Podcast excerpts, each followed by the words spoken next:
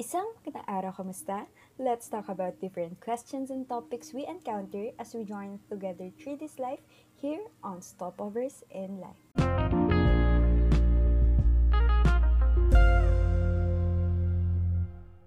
Let me introduce myself first. I'm Arian Sardenya. If you need a little background, I graduated as cum laude for Bachelor of Science in Psychology and I am a licensed psychometrician. So expect my views to be combination of my knowledge in psych and my personal experiences. If you are listening right now, I would like to welcome you to our today's episode which is top number 1, Sanity This Pandemic. I know things are tough for everyone, especially during this pandemic. And being on lockdown for like seven months is not a joke. If you are on a dark place right now, or you experience more frequent breakdowns, or you are being surrounded by people who are not handling things well and you want to empathize more, I hope this podcast could help you somehow. So, by definition, mental health includes our emotional, psychological, and social well being. It affects how we think, feel, and act. And though nag improve na yung awareness for MH dito sa Philippines, we cannot deny na nandun pa din yung stigma. So, maybe we'll tackle that more sa following episodes, but let's focus now on how can we stay sane during this pandemic. I know that most of us is bothered sa nangyayari ngayon because of the slow response to COVID-19. We don't have much option but to stay at home, work from home, tas dagdag mo pa yung online classes for students. It really affected almost all aspect of our lives. Sabi nga dun sa nakita kong shared po sa FB before, mas mahirap daw ngayon kasi wala tayong escape or pampalubag loob man lang when things are stressful. Unlike dati, pag stress ka, kahit pa paano may choice ka mag-wind up, pero ngayon, we may feel like we are alone, but I want to remind you that you are not alone. There may be distance between you and other people, but they are people who you can also depend on too. You are not alone in this battle. We are all fighting this battle on our own ways. So, first, I want to state reasons bakit valid yung nararamdaman mo ngayon. Number one, it is sudden When we entered the year 2020, no one expected na matetenga tayo sa bahay for months. Todo ipon pa yung iba ng Starbucks stickers para sa planner. Tapos, ang dami ng drawing with friends. And then, nagkaroon din ng volcano eruption. Tapos, ito tayo ngayon on quarantine. So, valid kasi biglaan naman talaga. Number two, it may affected you personally. I don't know through career, relationships, and alike normal lang mag-respond negatively, lalo na kung negative yung nangyayari. Hindi mali yun because the situation demands it. So, number three, it is a major lifestyle change. Siyempre, we had to adapt sa mga nangyayari. May term pa nga na new normal, di ba? And reality, madaming nawalan ng trabaho, nag-stop ng pag-aaral. Yung iba struggling sa online class or work from home setup. So, sobrang limited lahat at nakakapanibago. So, valid if things are making you anxious. Number four, we are not prepared. Let's admit, be it emotionally, mentally, financially, most of us, hindi tayo handa sa nangyayari. Sabi ko nga kanina, it is sudden and in, it's unexpectedly long. So, number five, we are accustomed to the basic busy life. So, if you are familiar with Eric Fromm's Burden of Freedom, if we'll apply it, diba? Simula bata tayo, parang meron tayong track na kailangan natin gawin na para ma-predetermine na yung expectation ng society sa atin. Mag-aral, elementary, high school, college, magtrabaho, and be successful. And reality, bihira naman tayo magkaroon ng time for ourselves or make a decision for ourselves. And now, we have those extra time. And it felt like freedom somehow kasi may free time. And you have the power. Paano mo gagamitin yon Pero it could also feel like a burden. Like, ano nga ba yun dapat kong gawin? And now, here are my things I think would help on how to stay sane during this pandemic. First is monitor your daily lifestyle ito yung pinaka-given pero madalas na-overlook natin or masyado nating sineset aside.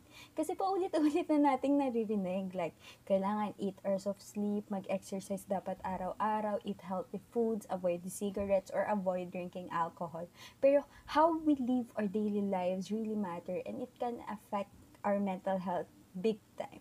So, first example, uh, na-observe mo na you are being more anxious now, tapos wala ka pang ginawa kundi magkape ng magkape.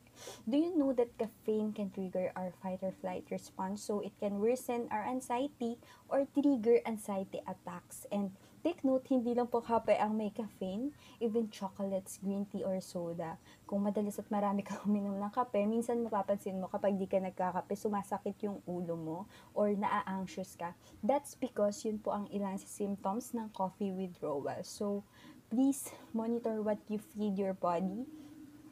Lahat ng sobra masama alam kong masarap magkakain lalo ngayon sa bahay, pero you have to help yourself too. Even foods na mataas sa sugar, there are studies na nagsasabing it is linked to depression. So, another example is sa sleeping habits natin. So, if, if, if isa ka sa mga bored na sa bahay, sobrang possible na isa ka din sa mga puyat ng puyat. Ang nangyayari kasi nagugulo yung circadian rhythm natin. So, tumataas yung risk for mood disorders. Kaya nga kapag kulang or sobra sa tulog, di ba madalas uh, mabilis tayo magalit. And another one, example is exercise. If hindi man possible lumabas to jog, pwede ka naman kahit basic exercises lang sa loob ng bahay. And kahit simpleng stretching lang, it is beneficial na for us. Huwag natin gawing habit yung halos araw-araw nakahilata sa kama. So, those are examples, but as I say, i-monitor lang natin kung paano tumatakbo yung buong araw natin. It can really help us to be more mindful. So, second, maximize the technology or your social media usage. So basically, we don't have much choice but to cling to technology, lalo na ngayon, but we can always maximize our usage of it. When I say maximize, hindi ko sinasabing sagadin mo, like mag-phone ka 24-7. We just have to use it to its best potential. You see, our diet is not just about food we eat. It can also be whatever we feed our mind or soul. So, cleanse your social media of toxicity. Use it to connect with friends, download the right apps, have a good laugh sa memes, or learn new things. Third, schedule a digital detox. So, I know I said na we need to maximize technology, but we also have to take a break from time to time. So ngayon, halos sunod-sunod yung bad news, lalo na yung previous months kasi halos araw-araw may update tayo sa increase ng COVID cases and we may find ourselves doom scrolling or the tendency to continue scrolling to bad news kahit na na-frustrate lang tayo. That's why it is very important to take a break. If you are working from home or doing online class, actually wala naman masyadong choice but try to limit the usage after pa din. So, parang automatic na kasi sa atin to always check our phones but often than not, it is for unnecessary things lang naman. Ako ay deactivate my Facebook account, for example. Ginagawa ko siya minsan isang buong linggo nag-detox ako sa social media. If mahirap sa'yo, pwede ka naman mag-start by limiting your usage sa Facebook. Dun sa hamburger button, you can choose settings and privacy. Tapos makikita mo your time on Facebook. Makikita mo din doon gaano kadalas gumagamit ng app. And you can set a reminder para mag-notify sa'yo pag masyado ka nang matagal nag-scroll-scroll doon. So, try nyo kasi sobrang uh, peaceful kapag nagdi-detox. Mapapansin nyo yan kahit ilang days lang. So, fourth, make a gratitude list. So, alam ko, these days, parang hirap maghanap ng magandang nangyayari sa isang araw. But, as long as we're breathing, healthy, our loved ones are safe, sobrang laking blessing na nun. Some days, it's really hard to find reasons for us to be thankful, but we just have to look harder. When we monitor these things, nasishift yung view natin sa mga bagay from negative to something positive. If we are thankful sa maliliit na blessings, the more we, we can be entrusted with bigger ones. So, try to make a gratitude list kahit small notebook lang or sa notepad mo lang sa phone, that will do. Fifth, stay productive. Iba po ang busy sa productive. Dati lagi natin sinasabi na kung may extra time lang tayo, magagawa natin ito, ito, ito, ito. And now na meron na, so let's start reflecting on our long-term goals. Actually, there's not much boredom naman talaga kung magpo-focus tayo dun sa mga kailangan natin gawin. We just need to be more initiative.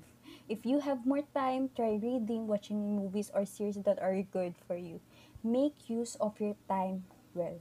Kasi kapag wala kang ginagawa at all, there's a tendency na gumawa na tayo ng mga reckless decisions or excessive thinking that could harm us. So, number six, practice journaling.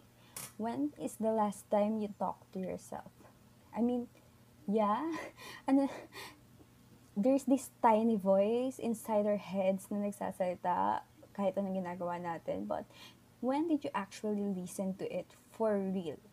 I really recommend journaling kasi dyan wala namang huhusga sa'yo. You are just being true to yourself and it can help you monitor how you truly feel. It doesn't matter kung maganda sulat mo o hindi. If you are not a fan of writing, try it on your laptop or phone. It is really a very helpful habit to develop to stay sane, especially now. And seven, normalize reaching out. It may not be every day, but there will be always days when things feel so heavy na mapapasabi ka na lang na di ko na kaya or ayoko na. But no one could really know how we feel if sasarilihin lang natin. Let's normalize opening up and talking to right people. It can be to a professional, friends, family, or even to God through our prayers and Bible reading. In mental health, let's raise more awareness and break the stigma by reaching out ourselves. So I'm sharing here some mental health hotlines in the Philippines and I add more I mean add more on my actual post too. So here's for National Center for Mental Health or NCMH 0917 899 8727 uh, for InTouch Community Services Crisis Line 0917 800 1123 and Hopeline Philippines which operate 24/7 804 4673 or sa Globe 0917-558-4673 and Smart 0918-873-4673 and 2919 it's toll free for Globe in NTM. And actually there's many more. There are also many online volunteers you can message through Facebook. Or if tingin mo wala naman sa extremes and you are really not comfortable talking to people, you can try listening to podcasts and vlogs that are good for your MH. Or read self-help books. Let's stay sane this pandemic, everyone. So that's all for today's episode. I hope it helped you somehow. Please share this to your friends. You can also subscribe to my YouTube channel, Arian Sardenia. Hope I didn't bore you to death. Thank you for watching. Bye bye.